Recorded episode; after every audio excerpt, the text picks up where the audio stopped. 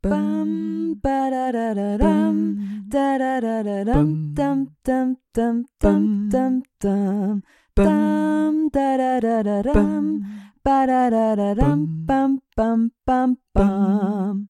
Achtung! Dieses Märchen kann Spuren von Gewalt, Religion, Magie und veralteter Pädagogik enthalten. Ich lese aus der vierten Ausgabe von Grimms Märchen aus dem Jahre 1937.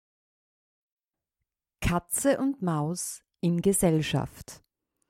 Eine Katze hatte Bekanntschaft mit einer Maus gemacht und ihr so viel von der großen Liebe und Freundschaft vorgesagt, die sie zu ihr trüge, dass die Maus endlich einwilligte, mit ihr zusammen in einem Hause zu wohnen und gemeinschaftliche Wirtschaft zu führen. Aber für den Winter müssen wir Vorsorge tragen, sonst leiden wir Hunger, sagte die Katze. Du, Mäuschen, kannst dich nicht überall hinwagen und gerätst mir am Ende in eine Falle. Der gute Rat ward also befolgt und ein Töpfchen mit Fett angekauft. Sie wussten aber nicht, wo sie es hinstellen sollten. Endlich, nach langer Überlegung, sprach die Katze.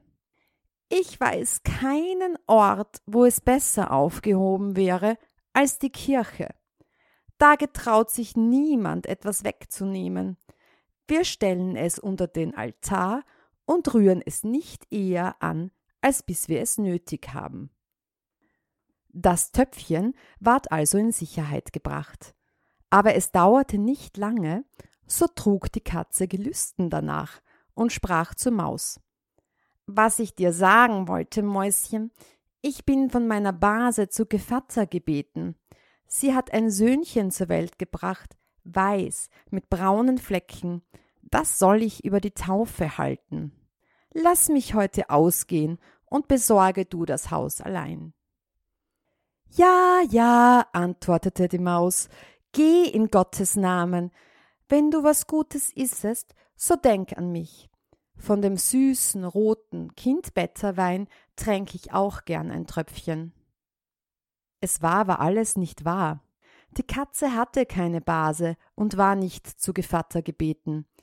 Sie ging geradewegs nach der Kirche, schlich zu dem Fetttöpfchen, fing an zu lecken und leckte die fette Haut ab. Dann machte sie einen Spaziergang auf den Dächern der Stadt, besah sich die Gelegenheit, streckte sich hernach in der Sonne aus und wischte sich den Bart, so oft sie an das Fetttöpfchen dachte. Erst als es Abend war, kam sie wieder nach Haus. Nun, da bist du ja wieder, sagte die Maus. Du hast gewiss einen lustigen Tag gehabt. Hm, es ging wohl an, antwortete die Katze. Was hat denn das Kind für einen Namen bekommen? fragte die Maus. Haut ab, sagte die Katze ganz trocken. Haut ab, rief die Maus. Das ist ja ein wunderlicher und seltsamer Name. Ist der in eurer Familie gebräuchlich? Was ist da weiter? sagte die Katze. Er ist nicht schlechter als Bröseldieb, wie deine Paten heißen. Nicht lange danach überkam die Katze wieder ein Gelüsten. Sie sprach zur Maus. Du musst mir den Gefallen tun und nochmals das Hauswesen allein besorgen. Ich bin zum zweiten Mal zu Gevatter gebeten, und da das Kind einen weißen Ring um den Hals hat, so kann ich's nicht absagen. Die gute Maus willigte ein, die Katze aber schlich hinter der Stadtmauer zu der Kirche und fraß den Fetttopf halb aus. Es schmeckt nichts besser, sagte sie, als was man selber isst, und war mit ihrem Tagewerk ganz zufrieden. Als sie heimkam, fragte die Maus, wie ist denn dieses Kind getauft worden? Halb aus, antwortete die Katze. Halb aus. Was du sagst, den Namen habe ich mein Lebtag noch nicht gehört. Ich wette, der steht nicht in dem Kalender. Der Katze wässerte das Maul bald wieder nach dem Leckerwerk. Aller guten Dinge sind drei, sprach sie zu der Maus. Da soll ich wieder Gevatter stehen. Das Kind ist ganz schwarz und hat bloß weiße Pfoten, sonst kein weißes Haar am ganzen Leib. Das trifft sich alle paar Jahre nur einmal. Du lässest mich doch ausgehen? Haut ab, halb aus, antwortete die Maus.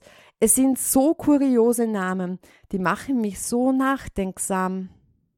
Da sitzest du daheim in deinem dunkelgrauen Flausrock und deinem langen Haarzopf, sprach die Katze, und fängst Grillen. Das kommt davon, wenn man bei Tage nicht ausgeht. Die Maus räumte während der Abwesenheit der Katze auf und brachte das Haus in Ordnung. Die naschhafte Katze aber fraß den Fetttopf rein aus. Wenn erst alles aufgezehrt ist, so hat man Ruhe, sagte sie zu sich selbst und kam satt und dick erst in der Nacht nach Haus. Die Maus fragte gleich nach dem Namen, den das dritte Kind bekommen hätte. Er wird dir wohl auch nicht gefallen, sagte die Katze. Er heißt ganz aus. Ganz aus, rief die Maus, das ist der allerbedenklichste Name. Gedruckt ist er mir noch nicht vorgekommen. Ganz aus. Was soll das bedeuten? Sie schüttelte den Kopf, rollte sich zusammen und legte sich schlafen. Von nun an wollte niemand mehr die Katze zu Gevatter bitten. Als aber der Winter herangekommen und draußen nichts mehr zu finden war, gedachte die Maus ihres Vorrats und sprach Komm, Katze, wir wollen zu unserem Fetttopfe gehen, den wir uns aufgespart haben. Der wird uns schmecken. Jawohl, antwortete die Katze, der wird dir schmecken, als wenn du deine feine Zunge zum Fenster hinausstreckst. Sie machten sich auf den Weg, und als sie anlangten, stand zwar der Fetttopf noch an seinem Platz, er war aber leer. Ach, sagte die Maus, jetzt merke ich, was geschehen ist. Jetzt kommt's an den Tag. Du bist mir die wahre Freundin, Aufgefressen hast du alles, wie du zu Gevatter gestanden hast. Erst Haut ab, dann halb aus, dann willst du schweigen, rief die Katze. Noch ein Wort und ich fresse dich auf. Ganz aus hatte die arme Maus schon auf der Zunge. Kaum war es heraus, so tat die Katze einen Satz nach ihr, packte sie und schluckte sie hinunter. Siehst du, so geht's in der Welt. Bum ba da da da dum da da da da dum dum dum dum dum dum